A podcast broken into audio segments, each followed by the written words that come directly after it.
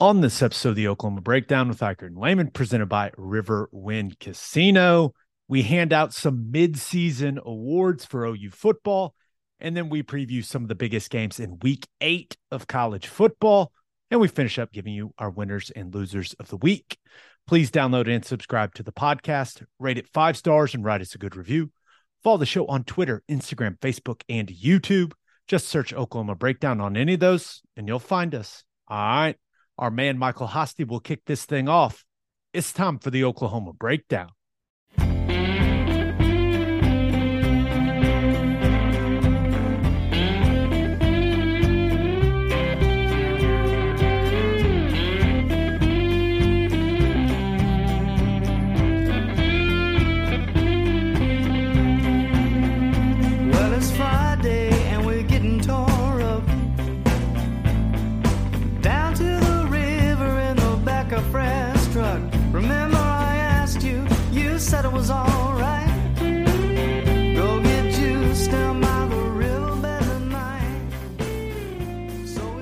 It's a beautiful Thursday, October 20th, and you're listening to the Oklahoma Breakdown with Ikard and Lehman, presented by Riverwind Casino. Riverwind is Oklahoma City's premier casino experience, and there are so many reasons why Riverwind is consistently voted OKC's number one casino. But it all starts with their amazing variety of gaming thrills and excitement. Riverwind's beautiful award winning environment plays host to more than 2,800 of the latest electronic games with a huge selection of table games, including blackjack, blackjack match, roulette, and Teddy's favorite, craps. No matter what your game, Riverwind has it in spades and hearts. And to learn more about their gaming promotions and entertainment options in the month of October, visit riverwind.com. Go gamble at Riverwind, people. Come on, it's fun. Riverwind Casino, simply the best. Now recording this Wednesday night. Please leave us a five-star review and a nice comment. Ted, how we doing? Fantastic. I cannot complain. Got a bye week going on. No problems here. No problems. It is it's nice to just relax. I am looking forward to the weekend, not having to work. I'm very, very excited. I plan on doing a whole bunch of nothing, and I'm I'm very excited about it. There's been a lot of anxiety over the last month. It's it's nice to be able to push back from that a little bit, right? Yeah, no doubt, no doubt. I'm just not having to worry about OU football for a weekend. I think it's gonna do it's gonna do my body a lot of good. Now, one programming note, and this is different than really anything we've ever done on Sunday night's episode, Monday, whenever you listen to that one normally. Jackson Arnold, five star quarterback commit for Oklahoma, will join us for an interview. And full disclosure, we've already recorded it. So we know it's going to happen. And we, we recorded it today, but we wanted to save it for for that episode. So you guys have that to look forward to. Uh, Jackson Arnold, you'll get to hear from the face of OU's 2023 recruiting class. Okay, so we were thinking about what to do for this episode. And midseason awards, it's the best way to kind of recap what has happened up to this point in the season with Oklahoma football. Do you want to start with offense, defense? Let's start with offense. Let's do it. offense. Okay. Offensive MVP. This is this is an interesting conversation because clearly the Texas game showed us Dillon Gabriel is rather valuable for this football team and for this offense. So it's it's really hard to argue that he's not the most important player on the offense after what we saw against Texas. Now, when you look at the stats, completing 65% of his passes, 13 touchdowns, one interception. Yes, he's had some inaccurate throws, he's had some head scratchers, but hasn't made a ton of mistakes with the football. But is he is that just the easy answer? Do we just go Dillon Gabriel as offensive MVP? Or is it a more is it a more complicated discussion? It is not more complicated. Really? I- Well, you know, you know the guys on the offense that I love, and I love those guys. But let's be honest. if Dillon Gabriel is not out there, we nobody's doing anything. We that is that is established fact. Okay, so um, I would say 49-0 beat down by Texas, backed up by 700 yards of offense against the top 25 team the next week. I think sometimes, Gabe, the easy answer is the right answer. Just just take the layup. just, just, take, take the, layup. So maybe this is the better way to put it. So he's the most valuable, right? Mm-hmm. He's the most crucial, the most important, whatever word you want to use. So maybe this is a better discussion. We'll we'll give Dillon Gabriel offensive MVP, right? Mm-hmm. Who's been the most consistent player offensively? I think that's a different discussion. And it's it's hard not to give that to Brayden Willis. One hundred percent. I I think I think you've got to. I mean, you got to talk about Marvin Mims, right? What thirty two catches, five hundred forty two yards, three touchdowns. He's he's also there's been a lot of times he's been open, the ball just hasn't found him. Uh, Eric Gray, I think, is a guy that's been really consistent. He's getting better, right? You look at the stat line: six hundred ninety five rushing yards, averaging 7.2 a carry, which is incredible, which is awesome. Five touchdowns. He's also, he's got 14 catches for 105 yards. And it feels like, I mean, he's finding his groove, but Brayden Willis is the only answer for most consistent, right? There's no question about it. And here's the way I would make the argument. Um, and and some of this is like for Marvin Mims, his position, it's just kind of how it is. But you know, he's reliant on on Dillon Gabriel, right? What do you have? Uh, one catch for minus two against Texas. Um, you know, the, the game against TCU was not a great game for him. Uh, Eric Gray has been fantastic. He's averaging 7.2 yards per carry. But if you go and look at those statistics, his, his two worst games were TCU and Texas, whenever Dillon Gabriel's not in there, whenever you don't have a vertical passing attack, the running game is going to suffer some. Um, but Brayden Willis, the blocking, the effort, the focus, what he brings off of the field, I, I've got, I don't think I've complained about Brayden Willis about anything that he's done. And, I, and I'm not trying to say that he's been a perfect player this season. That's not the case. There's blocks that you know maybe he missed, or maybe he got even got beat, or you know there's all kinds of those things, and that that's just football. But there's there's one guy, in my opinion, on the entire football team that is the exact same player, no matter who the opponent is, no matter what the score is, no matter if your quarterback's playing or not, and that is Brayden Willis. I completely agree. I mean, I don't know I don't know how many more good things we can say about him. And, and you look at like the stats, like 20 catches. I mean, before the season, we talked about him possibly eclipsing his career numbers in this one season. Like he's kind of on his way. I mean, look, 312 yards, five touchdowns, and getting stronger. And and I think gaining say? confidence. Yeah, the football gods pay it off, right? When you block your ass off, whenever you play like your hair's on fire every single time you're on the field, it's going to come back to you. It may not be as soon as you want it to, but it's going to come back, and it has. And like the two of the catches he had uh, Saturday against Kansas are just incredible plays. The one on the goal line, he stole an interception from that guy. Uh, the other one over the middle, I don't think that that ball typically does not go there, and it came to him in tight coverage on a line, and somehow he pulled that ball in. He's he's feeling it right now, and that's you know whenever you confidence doesn't just come out of thin air.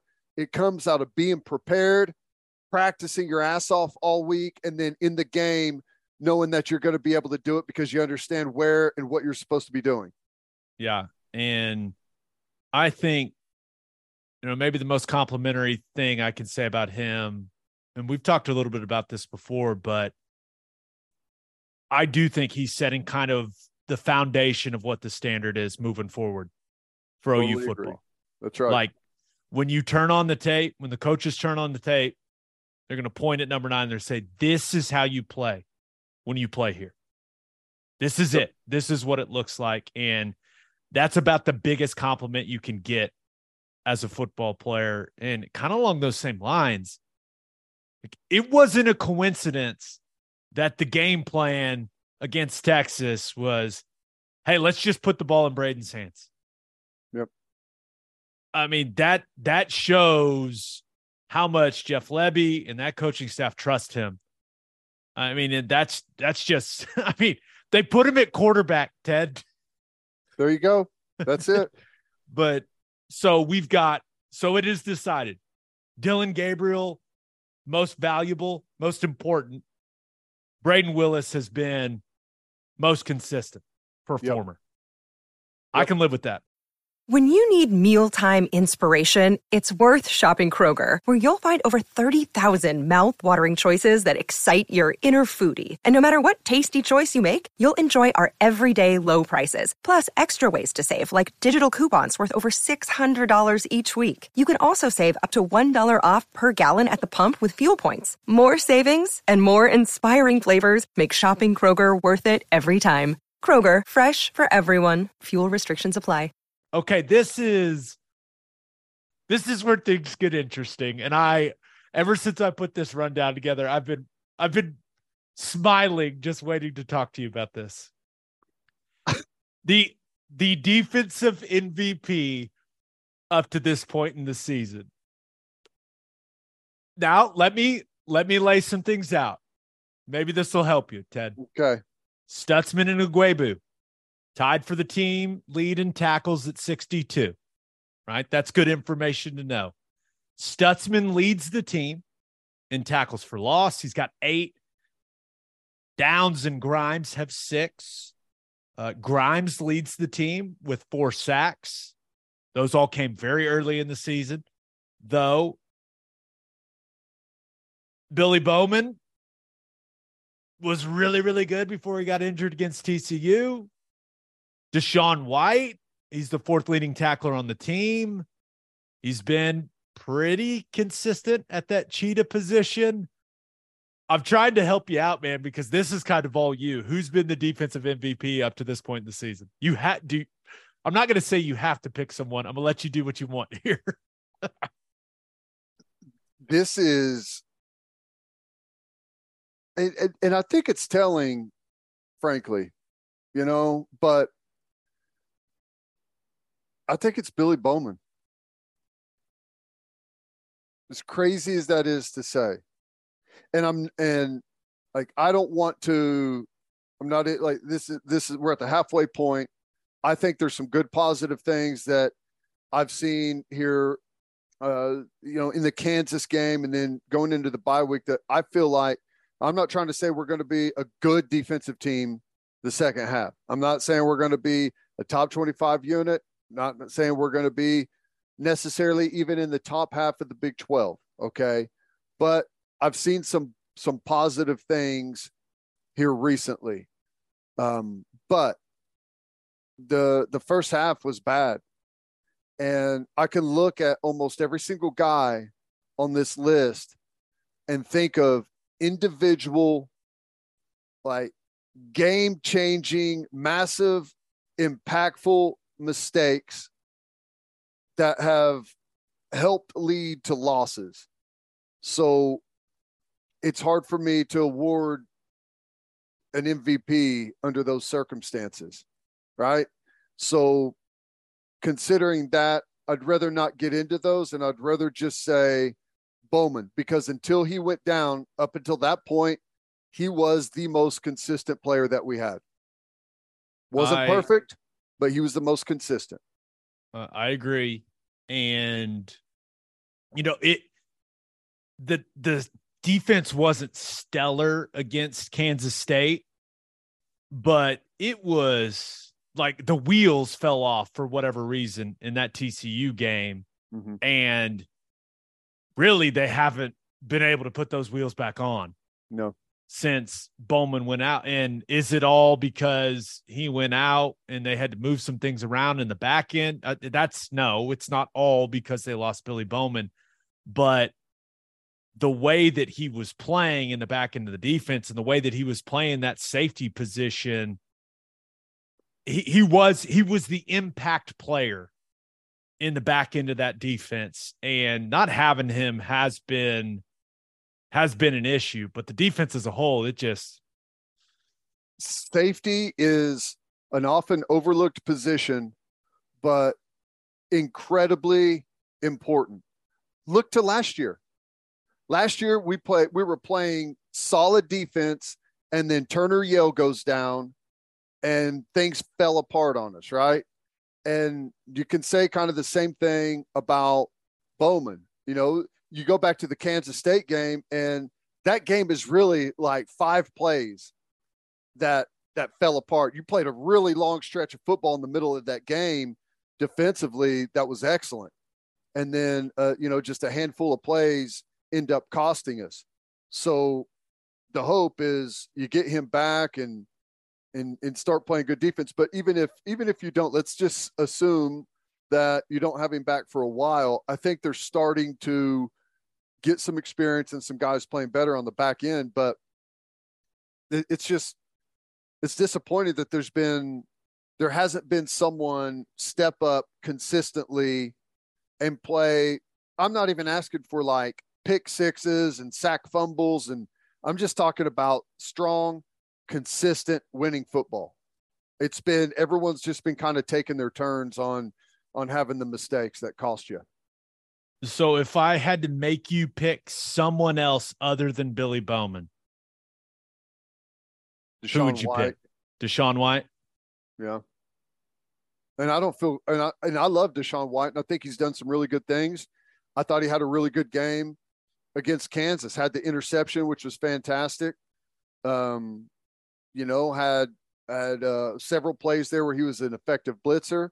think he's been solid almost the entire year. But you know, there you take the Kansas State game and he had a mental mistake that you point to at the end, and it's like, if this doesn't happen, we have a chance to win that football game. So um, I hate to I hate to bring those things up, and I don't want to harp on the bad, but I just I hope that we have several guys that have an MVP second half, and whenever we're talking about the end of year conversation, that it's like these are the guys, these are the main guys, and let's talk about all the reasons why they deserve it. And I, I still feel like there's a chance that that could happen. Let's pick the mood up a little bit, shall we? Let's uh let's go. but do you favorite. agree? I mean, do you what, what do you think though, real quick? I I thought you were gonna say there is no MVP. So I that's where I was at mentally going into this. So I I thought it was about either, it a long time and never I could not settle on anything. I just couldn't. I, I think Bowman's the answer, which is crazy because he's missed the last Two you know, half games. essentially three games. Yeah. So I that's probably the best Distance makes the heart grow fonder, I believe, is what they say, right? Maybe that's it. But I I think that you saying Billy Bowman's the defensive MVP up to this point when he hasn't played in the last three football games is kind of a perfect representation of how it's gone defensively. Yeah. Yeah. That's just, I mean, that's shit. That's fair. Right. All right. Let's get into a better mood. Favorite offensive play up to this point in the season. They're actually, and I went through like every single game to find the best ones, and there's some really good nominees. Okay. I've got like six nominees for this. Gavin Freeman's touchdown on his first touch against UTEP, right? With the spin. Awesome. Yep. That was sweet. We've got the Marcus Major. Oh my God, he embarrassed that guy so badly. Run against Kent State. I mean, that was absolutely filthy. You had the Dillon Gabriel 61 yard touchdown run on the QB draw to tie the game at seven against Nebraska. The double pass against Nebraska, Brayden Willis to Marcus Major to just kind of really put the nail in the coffin for the Cornhuskers. And that that was to put OU up 28 to 7 in that game, the Drake Stoops touchdown versus Kent State. Right. The shoe comes off, slow mo, dive. That was awesome. Just an incredible shot there. And, and this is a play I'd kind of forgotten about. Marvin Mims's 50 yard touchdown to tie the game up at 14 against Kansas State. And the reason we've kind of mentally blocked it out of our head because what happened right after that, Ted? was that the long kick return? Yes, it was. Yeah. But that was a great play. He catches That it. was and the one reason- in the northwest corner, right? Yeah, it's going. No, southwest. Southwest? No, Okay. south southeast. Right? Or actually, I don't remember. corner. What was the one What in the way north? was he going in that? I, it's the one where remember he started punching the pad, and on the radio broadcast, I was like, "Please don't do that. Like your your hands are very valuable. Please, Yeah. please stop." I don't know. I was, I, th- uh, for whatever reason, I was thinking it was the one in the like on our sideline going away from the like the massive jumbotron, like back there in that corner. But I For some reason, I thought it was the exact opposite of what you're thinking. but you're probably both, right. You are probably right. it's it's probably neither, honestly. I'm really trying to remember what way the kickoff went. Uh, which I think the kickoff did. It came out of the south end zone and came to our sideline, didn't it? I think that's Pretty right. sure. Yeah. So right. I am now that we just made everyone dumber with that conversation. I so that was a big play in that football game. Um, we don't really remember it that way, but the punching the wall after that's a great celebration by Mims as well. And then I was thinking about which one of Eric Gray's touchdowns to put on there, but they're kind of all the same. He breaks through, he turns the guy in a circle, they look like an idiot, he scores a touchdown, you know? So It was I- maybe the back-to-back touchdowns against Kansas, right? that was yeah, that was pretty good. Just like, oh, okay, yeah, I'll just do it again. That was uh, that was pretty good. So unless you got another nominee, something I didn't think of. I do. Maybe it's bias creeping in, but Brayden Willis's uh, pirouette on the sideline against Kansas. That was That was an awesome. awesome play. And I just love whenever he gets paid off on touchdowns. So that's probably part of it. But I think to me, the biggest one, it may not be, and it, it was it was spectacular, but Dillon Gabriel's run at Nebraska because like if he doesn't get that, was that third down? Yeah. It was third down. That place was electric at Nebraska. Um, they went down and scored. Like it, it felt like felt like a bad situation if we didn't convert something on that drive and, and make something happen. And that run was uh was was electric. And who knows what happens in that game if he doesn't pull it off. Yeah, and the way that the rest of the season has gone, it kind of kind of makes you forget how much fun that game was, especially for the people that were there. Yep. Like it was it was a really cool atmosphere. It, Nebraska started off so well. Like the start of that game couldn't have been worse for Oklahoma and that was the play that kind of settled everything down. And then OU just whooped their ass the rest of the way. And it was a lot of fun. And that trip home was a lot of fun, but man, that seems like a long time ago. It was.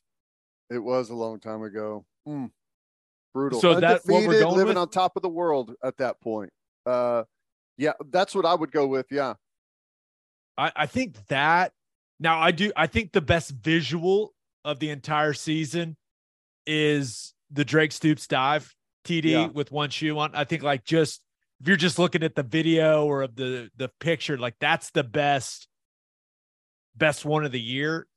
But I don't know, the Brayden Willis double pass to Marcus Major, because that felt like, okay, this game is over. yeah. And I would say that moment was like the high point of the season for me so far, where you were like, oh, okay, we're beating their ass.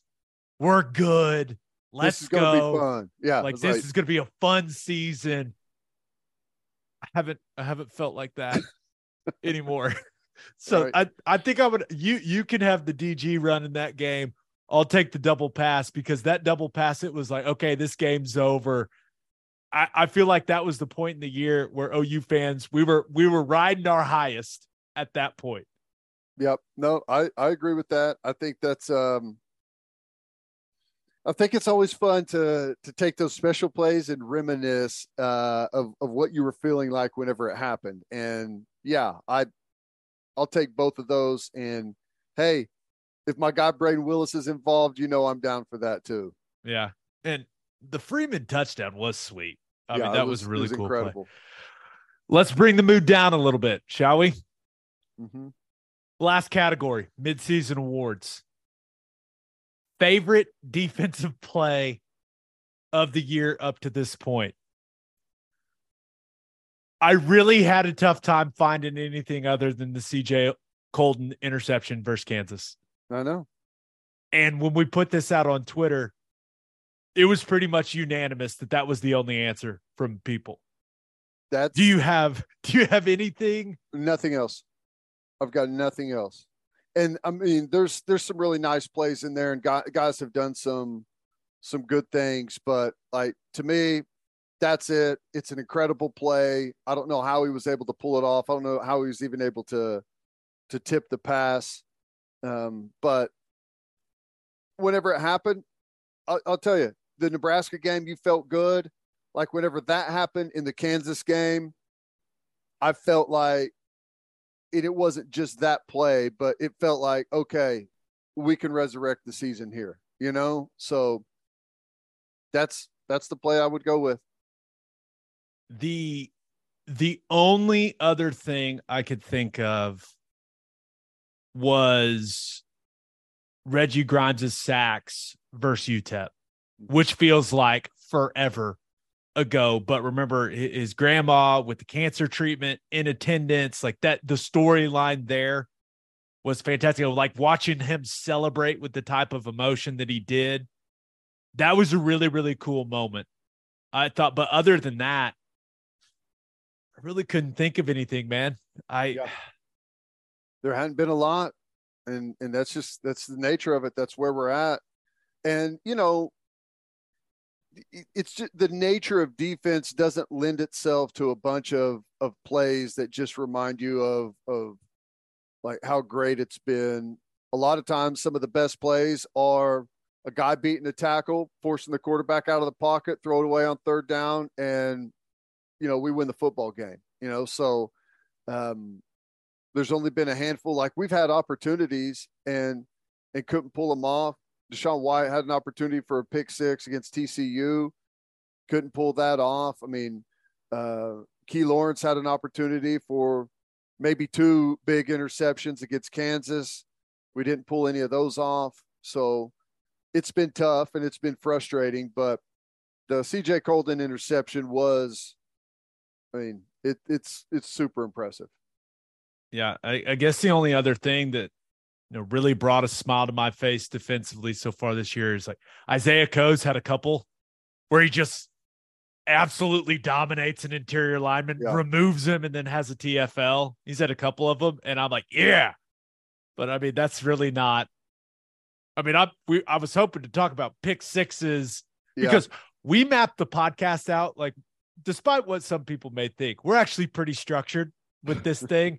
Like we knew we were going to do this at the mid-season point and during the bye week and I was really hoping to have some pick sixes to talk about, like some huge hits to talk about like no. I mean, it just didn't work out that way so far. Nope. It's been frustrating, but they're coming. The back half, they're coming. We're going to stay positive. Love that attitude. All right. Time for some birthday shout outs to bring the mood back up, baby. Happy first birthday to Henry Plost, Plost, Henry Plost, Henry Plost. Plost. Plost. Plost. Plost. Sorry, Henry. You're one. You won't remember this. Happy second birthday to Logan Green.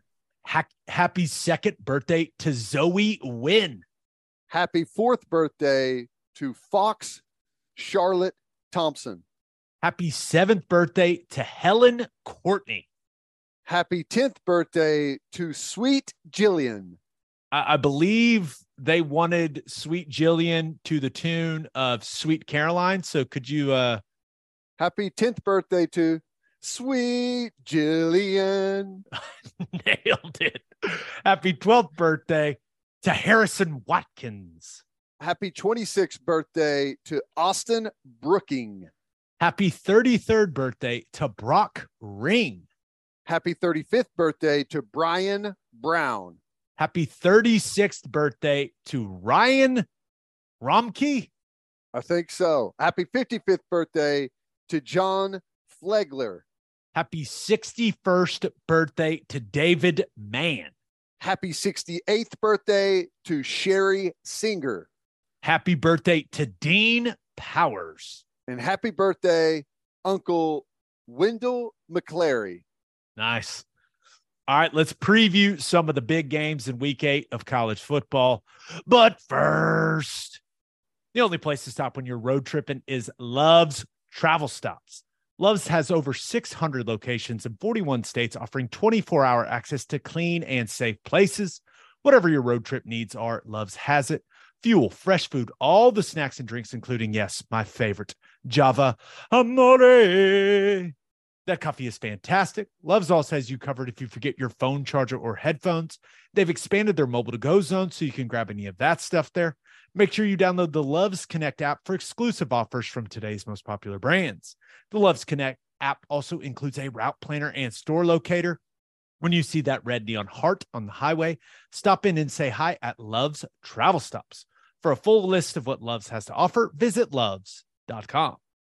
And Opolis Clothing is the exclusive home for all of our Oklahoma Breakdown merchandise. If you want to live your life in buttery soft comfort, go to opolisclothing.com. That's O P O L I S clothing.com. Use promo code TED, T E D, for 10% off your entire order. You still get a discount on all the OU and OKC Thunder gear as well. That's opolisclothing.com. Use promo code TED for 10% off. Buttery soft and 10% off. and make sure you send your kids to Bishop McGuinness Catholic High School. Bishop McGuinness Catholic High School has a long tradition of educational excellence with a 12 to 1 student to teacher ratio. No student is overlooked. Bishop McGuinness's college prep curriculum offers 22 AP courses. There are numerous clubs and organizations for students to join. As a proud member of the OSSAA, there are 14 sports offered. If you want to provide the best possible educational and spiritual development for your children, contact Bishop McGuinness Catholic High School or visit bmchs.org. Remember, financial aid is available. Week eight, couple big games, pick three. First Uh, one, Love them. Number 20 Texas travels to number 11 Oklahoma State. This game will be 2:30 on ABC and Texas is currently a 6-point favorite. Oh, six and a half point favorite in Stillwater. Whoa. I have I've thought about this, and aside from someone knowing more about Spencer Sanders than I do or what I've seen, I think this this line is absurd. And I feel like by the time the game kicks off, that that has to change massively. But I could be wrong. I from everything I've been told, like he's he's good to go. So uh, I know Oklahoma State, they're coming off that loss to TCU. Uh, Texas coming off surviving, right, against Iowa State. I think Sanders is plenty healthy. I think he's going to play. I, I think the real question is can Oklahoma State get any impact from that running game, right, against that Texas defensive line? Oklahoma State's running game, it just it hasn't been good enough. I mean, it hasn't. Now maybe they'll find some more success throwing the football anyways because of because of what Texas's defense does well, but you still got to be able to run it a little bit, Ted. I mean, or else Yep. you're you're really putting yourself in a bad spot as an offense. No, I agree with that. And and I guess maybe one of the things is you know, if if Sanders plays but isn't isn't as healthy as they need him to be, how effective is he going to be as a runner? Because he creates a lot of chaos there on defenses, both in the passing game and in the running game on, on you know some of those things where he's factored in. Um, and if and if he's not if he's not able to be a factor in the run game, that will make it really difficult on Oklahoma State. So, yeah, I you know, it definitely has been disappointing. I thought the running game was going to be really good this year, but you know, I still think I I think there's definitely ways to run the ball against Texas and going right at the teeth of their defense. That interior is probably not the best way, but I don't think their edge guys are all that good. And I don't think they tackle all that well necessarily on the perimeter. So I think there's some some uh some yards to be had against Texas, but Oklahoma State's going to have to be really dialed in to be able to do it. And you know, I, I, I do think that the health for Spencer Sanders could factor into the running game for sure. Yeah, in Oklahoma State's defense, they got to show up, right? And, and I know they're not as good as the group last year. I get it, but they got to play good football for them to win this game. And I mean, Texas is going to move the ball, right? You look at how that offense is playing right now with Ewers and, and all the weapons, right? Bijan, Worthy, Sanders, Whittington, like they got guys. But Oklahoma State's defense, they've got to force Texas to kick some field goals in this game because that group's going to move the ball, right? Between the 20s, they're going to move it. But can they, and I hate to use the term bend but not break, but that's kind of what Oklahoma State needs to do in this game. They need to buckle down in the red zone. They need to force Texas to kick some field goals if they want to win this football game. But that has not exactly been the strength of Oklahoma State's defense so far this season. But it needs to be on Saturday if they want to get this win. Well, you know, here to me, I think this is the the biggest uh the biggest factor or you know thing to look at in this game. And I do agree with you on that. Like get off the field, just don't let them in the end zone, get off the field. Texas is going to make plays. We know that, right? With with the skill group that they've got. They're going to make some plays. Just don't let them be plays that turn your lights out. But here's the thing Oklahoma State, I, this is the toughest game that Texas will have had by a long shot, other than the Alabama game. But even with that game, here's the thing because was the Iowa State game, was that an 11 a.m. kick? It was, yeah. right? So you're on the road against Iowa State, who. No, no, no. win- that game was in Austin. Oh, it was in Austin. Okay, why do I? I keep thinking that that game was in Iowa State for some reason, but which proves my point even more. Uh, an Iowa State team that's winless in conference. You played West Virginia at home. Even the Alabama game, you're at home with the crowd. Like that atmosphere was fantastic. You play Oklahoma at the Cotton Bowl, but we don't have our quarterback. All right, they're going into a damn hornet's nest with Oklahoma State being ranked number 11 in the country, I this is the first massive like test for Quinn Ewers. Everything else for him has been fairly easy as far as the atmosphere surrounding the game. Like this is the biggest test they will have faced, and really, it's not even close. Like you know what it's like right there on those sidelines at, at Oklahoma State. That's that place doesn't hold 100,000 people, but it gets loud it's going to be a big time environment because you know Oklahoma State fans, that football team, they lost to TCU, but we all know how good that TCU team is on the road. Went to overtime. Like this, this is a big test for Texas away from their place. And I, I frankly, I know they're a six point dog, six and a half point dog. I think Oklahoma State wins the football game. I, I'm not sure if Oklahoma State's going to win, but I know this if you're giving me six and a half points, I'm taking them. Like, you kidding me? And I, I do think, you know, Oklahoma State's defense, like that defensive line, especially those edge guys, like that's the strength of that team. Those guys need this, they need to step up. They need to make some big, they need to have some game changing plays in this game. You know, whether it's Collin Oliver, Brock Martin, whoever.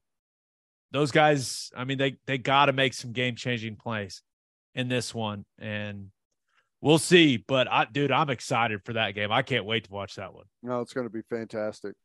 All right. At the same time as that game, you can flip it over to Fox where you'll see number nine UCLA Mm. taking on number 10 Oregon. Oregon is currently a six point favorite at home there in Eugene. And I'll admit it, Bo Nix has been really good lately for Oregon. Yep. He's been really good. Dorian Thompson Robinson has been even better for UCLA. But both guys, I mean, they've been really, really good.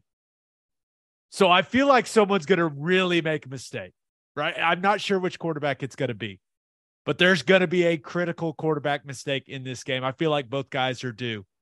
But Ted, both of these teams, I mean, it's about running the rock. I mean, both top 20 in, in rushing offense. I think Oregon's like 10.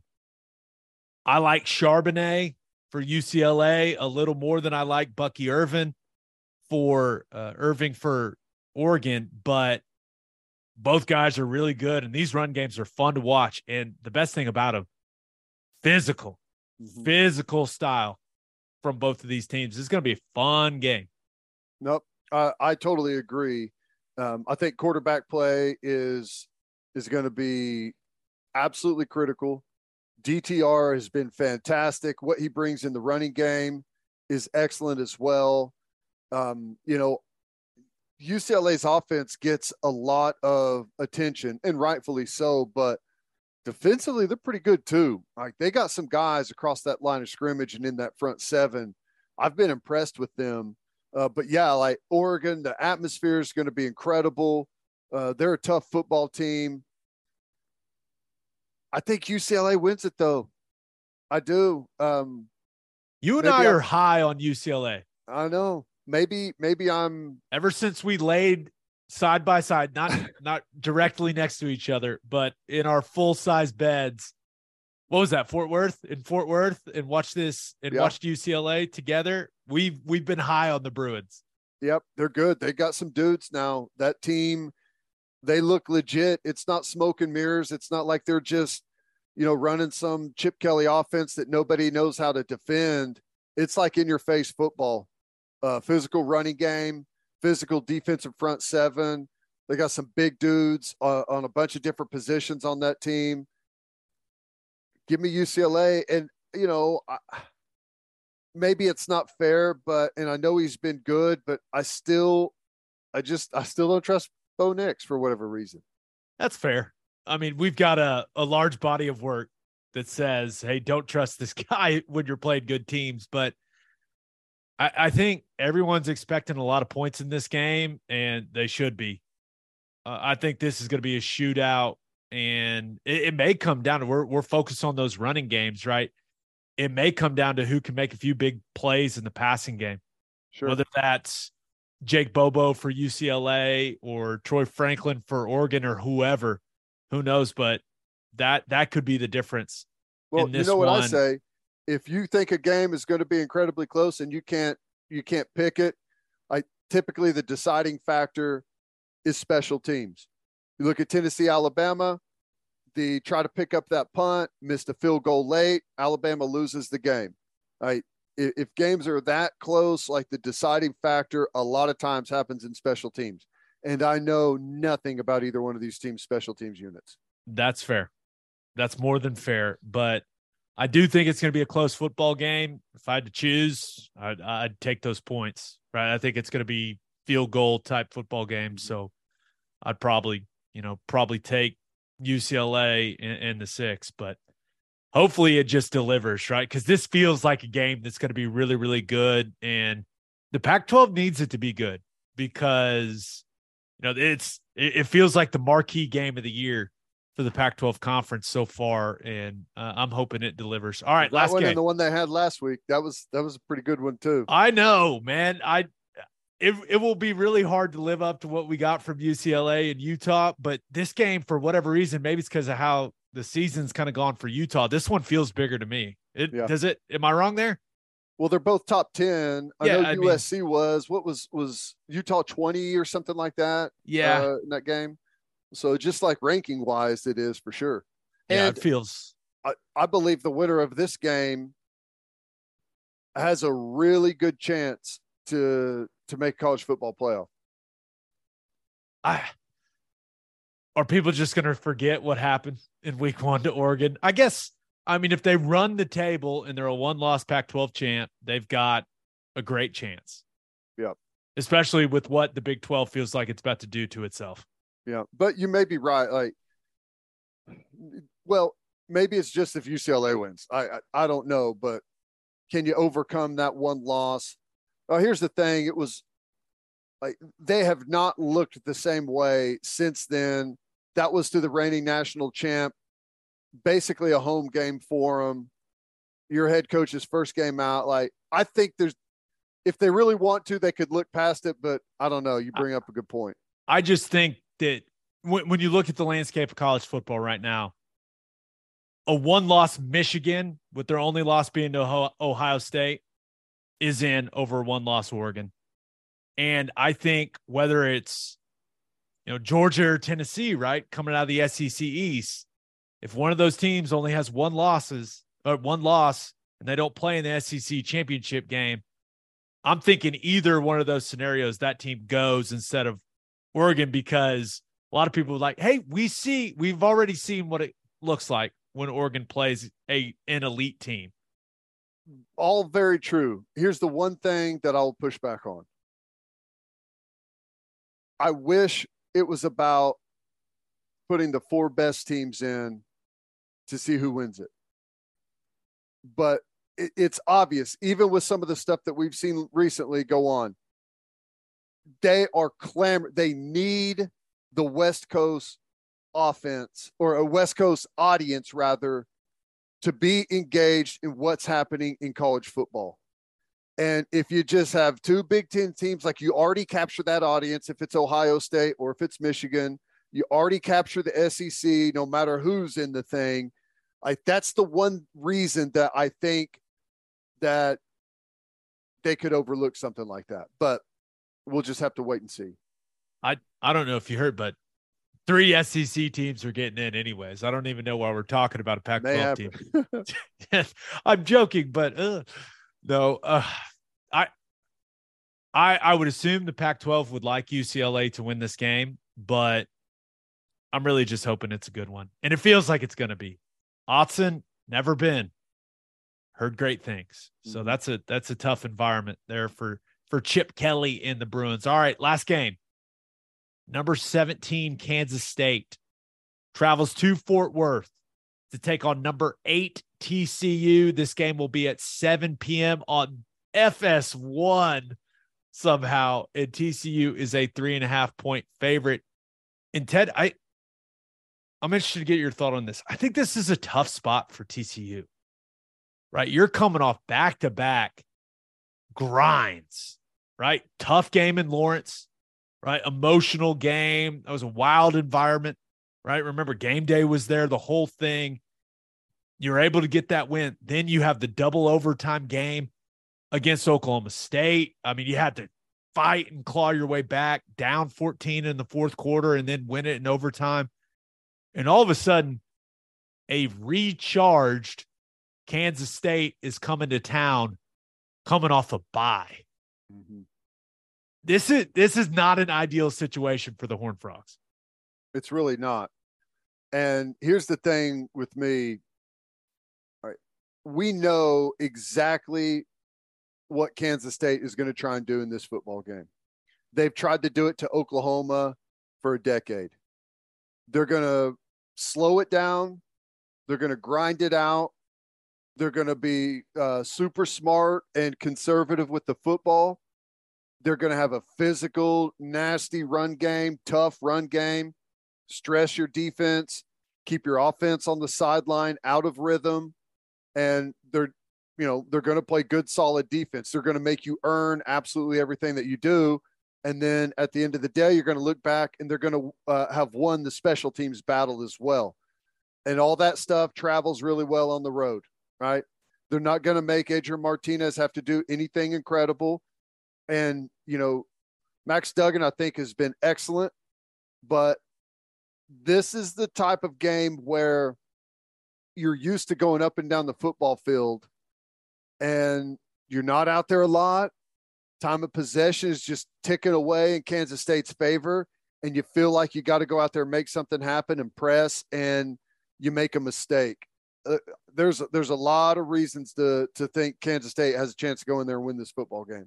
Yeah, and uh, so I talked to Adrian Martinez earlier this week. I kind of asked him what was what was something he thought the offense as a whole for Kansas State could improve upon moving forward this season. And he mentioned like the first thing with no hesitation is like be more aggressive. So I'm kind of interested interested to see what that may look like. That means just run it a little bit harder, you know? Yeah, like, that's kind of what it's like. More aggressive. You mean just run it more, or no? Like, but be uh, more I mean, aggressive when you're running the football with it, with it in your hands. That's yeah, uh, but it, it is. I, I'm really excited to watch Kansas State's defense go against that high-powered offense from TCU. Right, I, I think Kansas State. You know, Iowa State's playing really, really good defense. I can't. I think Kansas State's right up there, well, in the discussion for the best defense uh, in the conference. And I, I know Quentin Johnston has been the story lately for TCU. He's been fantastic these last couple games. But I really think when you go back and you look at the second half of that win against Oklahoma State, the biggest difference was they could run the football with Kendre Miller. They got the run game going and everything kind of built off of that. So that run game for TCU, I think it's essential in this one. And especially like if Kansas State wants to shorten the game, so be it. You can't get too caught up in that. Like Garrett Riley, he can't get away from the run thinking, like getting too nervous. Hey, we got to go score. We got to go score. Because when you're playing Kansas State, like that's what you're thinking on the sideline. You're like, we got to get out there. We got to make a play. We're only going to have the ball nine times. It it does mess with you a little bit, but I I think this is going to be a fun football game.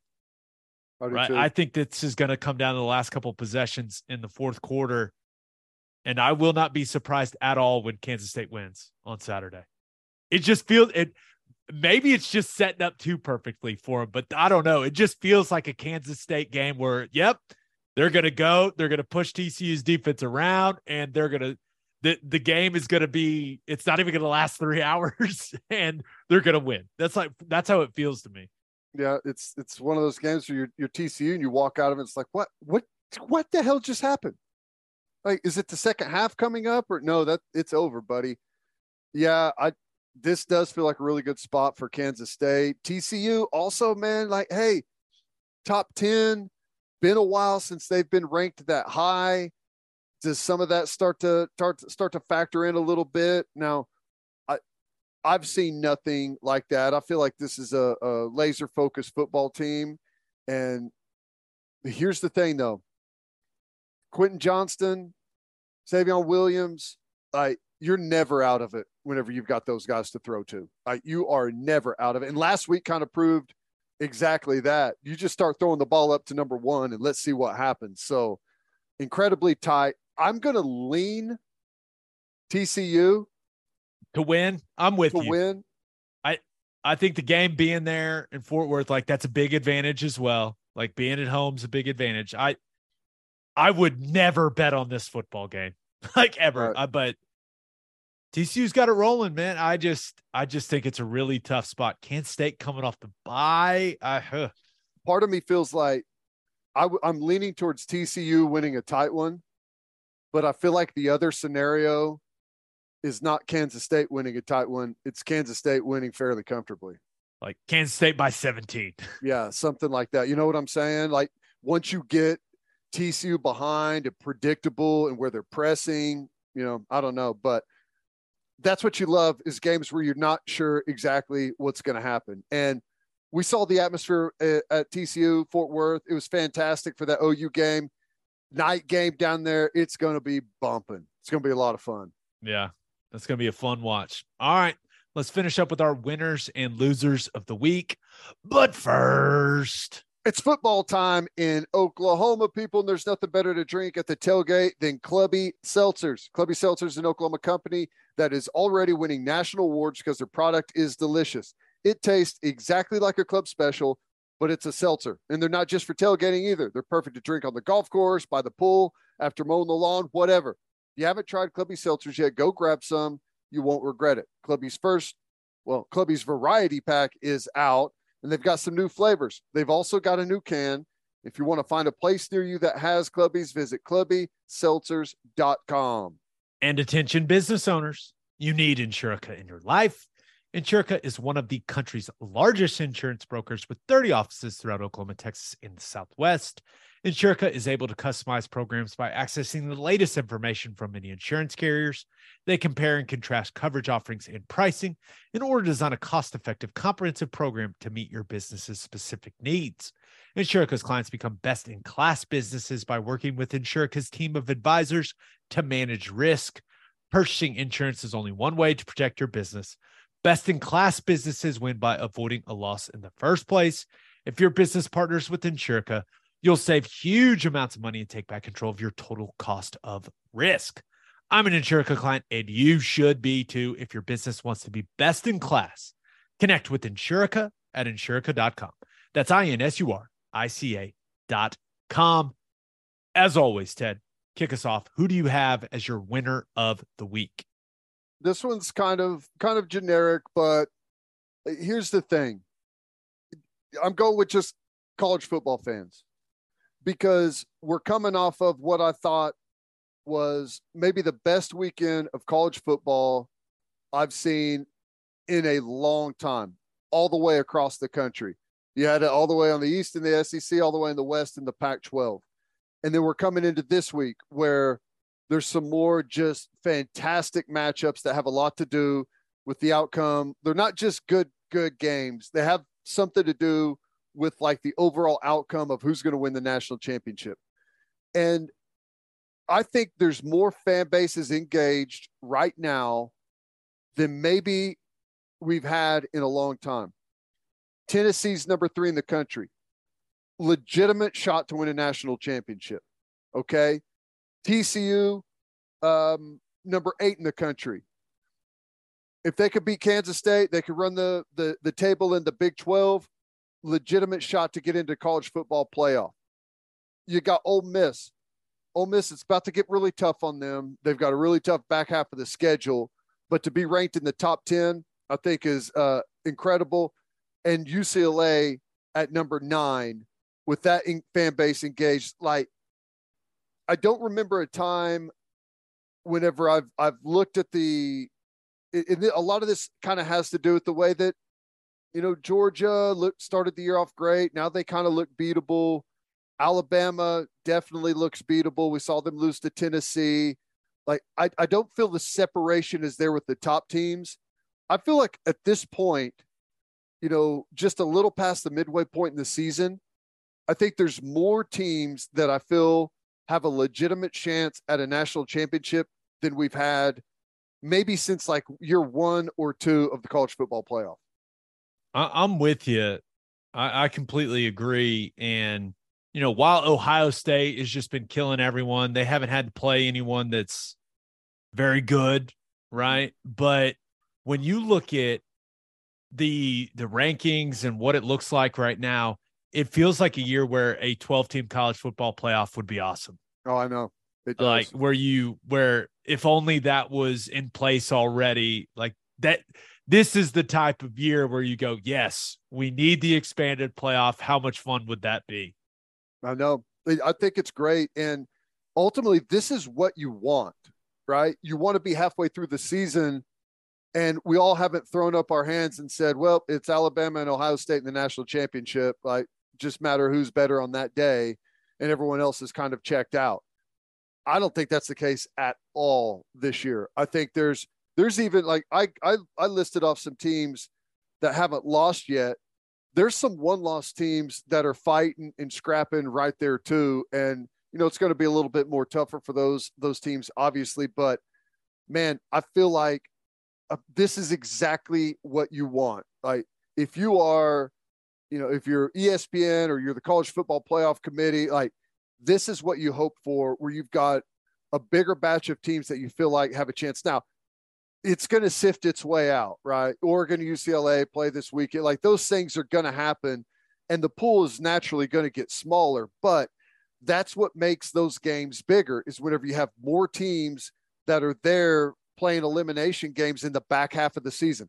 It's just the season has has unfolded perfectly for college football so far. I just I just wish we were involved in it, you know? I I know that's that's the depressing part is like, man, uh, why it, this season's super fun and our squad is not I'm not going to say it's not relevant because OU football is always relevant, people, but Oklahoma not currently relevant to the college football conversation or really even the Big 12 championship conversation. It's just really weird. I don't know how to like I don't know how to act when OU football's in the spotlight. I, it, I know. What do we do? How do I carry myself the rest of the year? I know it. I guess you put on your fan hat, right? Just about all you can do. Clemson also like they look pretty good. Look And we didn't good. talk about Clemson. I mean, they got Syracuse this weekend, but that defense can really come together. Seems like DJ Uiagalelei has found some confidence. Like they, they look like they could run the table out there in the ACC. So I, I expect them to. The back half of their schedule is is not all that difficult. They've kind Right. of made it through the uh the more difficult part. It feels like somehow stayed alive. yeah. All right. Who do you have as your loser of the week? I had to go with Bama. The kit, the hits keep coming. You lose to Tennessee uh, in dramatic fashion. Really handed Tennessee the game down the stretch. Uh, you had it right there. It was there for the taking. Um, you know, Well, just don't make Tennessee kind of handed them the game, And yes, with and the, then uh, they free- handed it back. You get what I? You see what I did there? No doubt. Huh? no doubt. Um, they've played some some odd football. Obviously, they missed their quarterback for a couple of games. There's been a couple of games where they've been heavily penalized. They don't look like the same discipline, uh, laser focused team that we're used to. And now, on top of it all, Saban's having to answer questions post game Tennessee. One of their players, wide receiver Burton, number three, walking off the field. There's video of him striking That's the Hey. word being used is striking. a a female Vols fan, and now Saban's having to ask questions about that. It's just another distraction. There's video out there. It's hard to say necessarily what exactly happens. The video's not great, and maybe some some more video of it will surface later. But um, it's just more right now on the plate of Alabama. It feels like feels like this is the first season with like a little bit of chaos that they've had in a while. Yeah, and it is the the Burton situation. And people that listen to this podcast have have heard me talk about when fans come on the field, right? It's it's like international waters. You are not protected. You are not protected. And I have always said if a player feels threatened, he has every right to defend himself. Don't hit a woman, dude. What are you doing? What the hell are you doing? That lady walked in front of you. Big, big deal, man. Right. Grow up. Don't you you can't be doing that stuff. Now, if some frat dude comes and gets in your face and is flipping you off and all of his buddies around, yeah, hit his ass. I don't care. Who cares? Right. Yeah. You you don't know who my dad is. But shut up. I am I'm disappointed that Jermaine Burton did that. He didn't Right. need to do it. And he's probably today, he's going, Why the hell did I do that? What was I thinking? I mean, it's not I know the word they're using is striking, like I- I don't even know what he did, but it's it, like it looks like where- he kind of he kind of I don't know, a hard tap to the back of the head because the, the girl responds to it in the video. You can see it. like, she like, it's not good. it's like, yeah. She's like, "What? What was that?" Which we all, when we saw the video, what's he doing? Why'd you do that? But, um, yeah, I don't know what's going to happen to him. I don't know what type of investigation is going on, but just really stupid. Why'd he do that? Yeah. Well, I don't know why he did it. Um, I, I, I can't answer that for him. he probably dumb. can't answer it either. He's probably like, I don't know why I did that. It's dumb. And it's just, it's, it's another distraction. It's another thing Nick Saban's out there talking about. It just kind of piles on to what has felt like an odd season for Alabama. They have yet to look like the team we thought they were going to be this year, and it looks like it's just going to continue to be um, that type of year. We'll see what happens to them. They don't get it together soon. Who knows what's going to happen in the SEC? That all being said, I would not want to be a Mississippi State fan this week. I know. Yeah. Well, or maybe, hey, or maybe this is your chance. Yeah, maybe, maybe. chance. They've been messing around with everyone. Teams that they should should blow out. Now their quarterback being out has been a factor in that, but but still, it just it has not clicked the way Will Anderson is. You know, it gets tough whenever people block him the way that they have been. But you know, defensively, thought they were going to be way better than they've been so far. Yeah. All right, let's get to my winner and loser. But first, First Fidelity Bank is a full service financial institution based in Oklahoma with tailored solutions for all your personal and business needs. Checking accounts, saving accounts, home loans, and much more. They do it all, whether it's online banking from your computer or mobile banking from your phone. Everything is stress free with FFB. Making mobile deposits, paying bills online, and moving money to different accounts could not be easier. First Fidelity Bank provides free ATMs worldwide, making banking convenient wherever you are. They also give back to the community. FFB donates a total of more than $500,000 to local charities and educational foundations. Make your life easier and go bank with First Fidelity Bank. Visit ffb.com for more information. And if you're a whiskey or bourbon drinker, stop what you're doing. Head to your favorite liquor store and buy some Balcones products. You got to grab some of Balcones lineage single malt whiskey. It was just voted one of the top 20 whiskeys in the world by Whiskey Advocate, and you'll be shocked by how affordable it is. Also, you got to snag some of Balcones baby blue corn whiskey. It's made from blue corn. That's the fancy corn. And that is why it has won more than 25 awards. Last but certainly not least, you got to buy some of Balcones pot still bourbon. Its big flavors make it the perfect bourbon to drink year round. In 2012, Balcones single malt won the best in glass competition, beating brands like Johnnie Walker and Macallan. This stuff is the real deal, people. If you love great whiskey and bourbon at a great price, then Balcones products are the only way to go. The whiskey may be made in Texas, but the owners are from Oklahoma. To find a liquor store that has it, visit balconesdistilling.com. All right, for my winner of the week, thought about going with the Philadelphia Phillies. Ted, we're in baseball mode, baby. We are in baseball mode. And although they blew a big lead in game two to the Padres, I just, I cannot forget the Kyle Schwarber home run. I, I mean, listen, you go on the road, you get the split, right? Job well done for the Phillies. And that home run almost hit the damn moon. My God. Crazy. Yeah, that was incredible. Um, big bomb from him. Well, Bryce Harper hit one, and then they their pitching staff was fantastic against that really, really tough Padres lineup. Yeah. So 488 feet. And Bryce Harper's face, like when when you got a guy who's good at baseball, like Bryce Harper is, reacting to you hitting the ball that far, that's that's when you know you hit. The dude hit it a mile. It was unbelievable. It was incredible. Um, I didn't see it live. Uh, we were at baseball practice for my son, and we got home later, and they were playing some of the highlights there. I think it was like maybe the sixth or seventh inning, and uh, they showed uh, Schwarber's home run, and I paused it, run it back. I was like, "You see, this is how you hit a baseball, son. Look at him snap those hips. That was that was impressive. He crushed that thing. Yeah, my gosh. Also thought about going with Oklahoma City Thunder fans. The NBA's back, baby.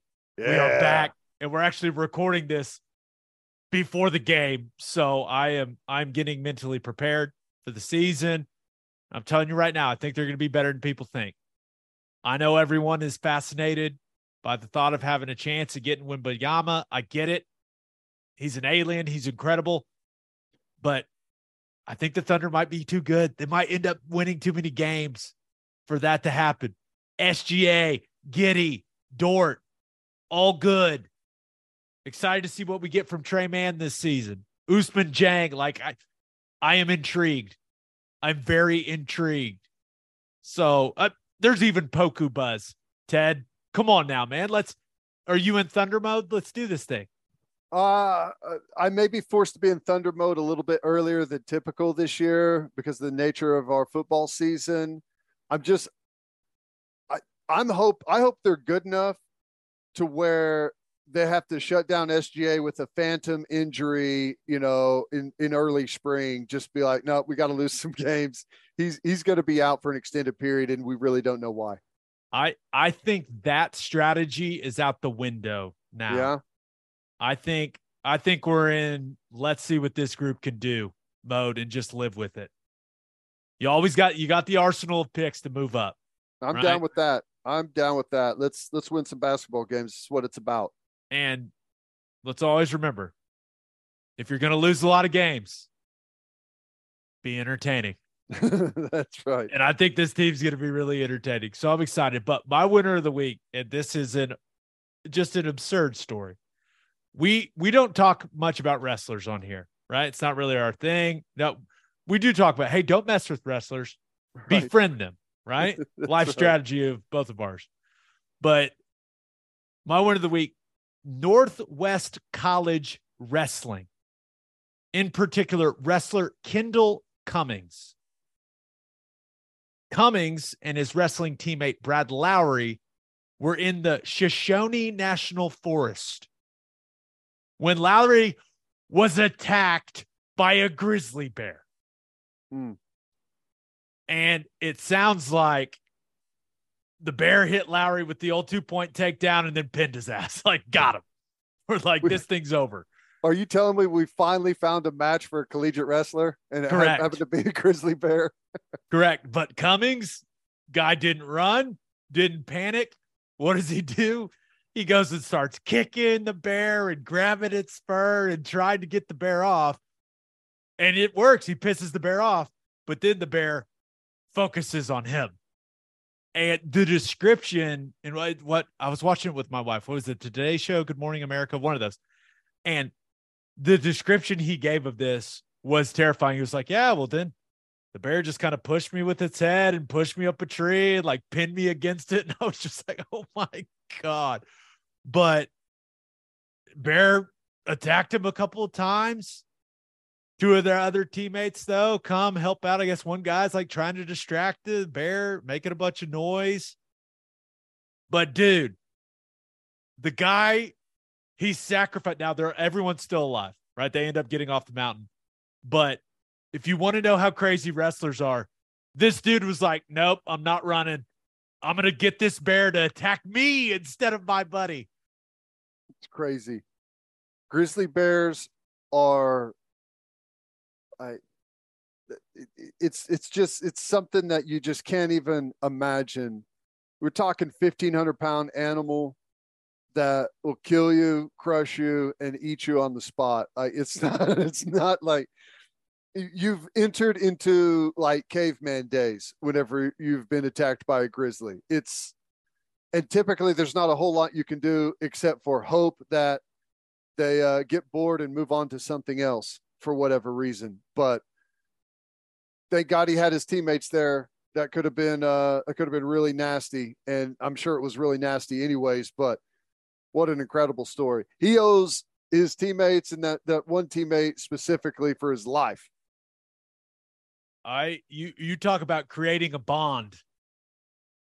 I mean, I don't do you think we can find any futures on how to bet on Northwest College to win? I don't know what, but win something. Like that's that's a bond that leads to championships right there. Yeah, well, I don't know. It sounds to me like they may be out two or three of their wrestlers for the rest of the season, honestly. Uh, but I, yes, remember that time we all got attacked by that grizzly bear in the Shoshone National Forest? Hey, re- remember when that bear was going to kill you and then I didn't let it kill you and then it tried to kill me? Remember that? That was awesome. Uh, just an awesome story. I know it's, I mean, I'm glad everyone's okay. And it sounds like the bear is okay. So, you know, we're like, for all the people, don't hurt the bear. It's his, it's his, you're, you're in his house. I get it. Bear's fine. And I, I did kind of a deep dive on this. They were like, well, there's a lot of bears there. We don't know which one it was. Is basically was the explanation. We'd have to kill all of them to get the one that did it. Yeah. Uh, I would uh, I'd venture clear of the Shoshone National Forest for a while. Yeah, I'm out. I'm out. All right, for my loser of the week, thought about going with Dan Snyder. Everything like owning an NFL team is supposed to be awesome. And somehow, some way, Dan Snyder has made it look like owning an NFL team is miserable. It this is the best way to put it. It's never a good thing when you have to send a letter to the rest of the owners in the league saying you haven't hired private investigators to dig up dirt on them. That's that's never a good thing when you're an NFL owner, Ted. No, that this has turned into more of like a like a Netflix series than anything with the way that it's all transpired with the investigation, the you know, testifying in front of Congress and it's just it's just a you know what show and I think all the owner, other owners have had it and we'll see what happens with it, man. It sounds like he's not going to back down, but man, you get enough you get enough of that group on the other side of you, it's only a matter of time. Well, Jim Irsay is like, hey, you guys have already, you guys all know about all the crazy stuff I've done. So yeah, I'll be the one to say, hey, yeah, let's remove this guy. I loved that. it's like, yeah, I think there's merit to remove him. And everyone's like, oh, does he not have dirt on Irsay? Oh, wait, it's all we Everyone already know. dirt on Irsay. Yeah, but uh, it, it is, it's interesting. But I, for, for my loser of the week, I got to go with Draymond Green. And it has nothing to do with him only having four points in that opening night game against the Lakers. And it was ring night for the Warriors. It's got to be an awesome experience. It was a celebration. And they smacked the Lakers in that game. And the Lakers, they aren't going to be very good. This just in. But this is why Draymond is my loser of the week. We have we as a society have very short memories now. It's like something we read it, oh my gosh, we react strongly, we move on to the next thing. And we'd pretty much moved on from him knocking Jordan Poole out. But then, like leading into the game on Tuesday night, TNT runs this like dramatic mini documentary. I don't even know how to describe it. With Draymond talking about him punching Jordan Poole. It was so weird. Why did he do that? I don't know. Why did they do it? Why I I don't know.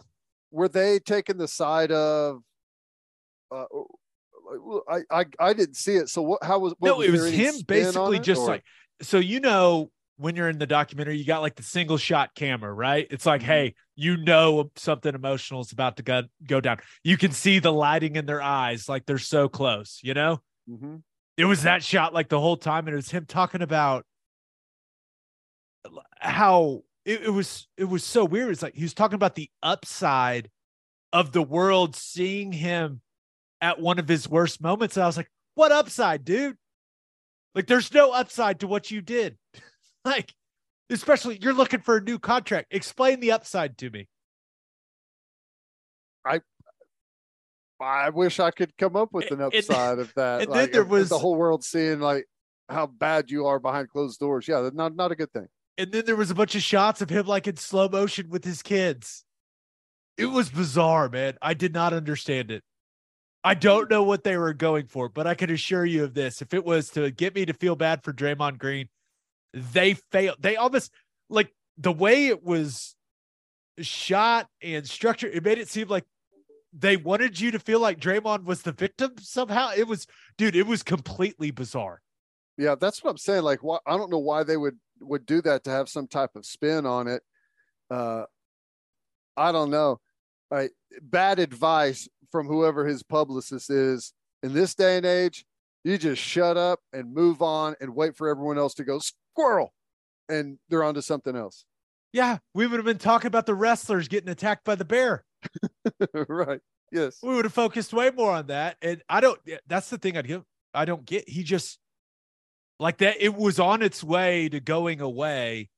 And you know what? Let's run this big feature before we have this celebration as an organization. Uh, Everything about it was completely bizarre, dude. Fascinating. He did wear a sweet shiny green suit into the game, though. I was very jealous. There's no way I could pull it off, but it, I'll tell you this, it looked expensive. I mean, so expensive. I'm sure it was. All right, let's enjoy a bye weekend, shall we, sir? Let's do it.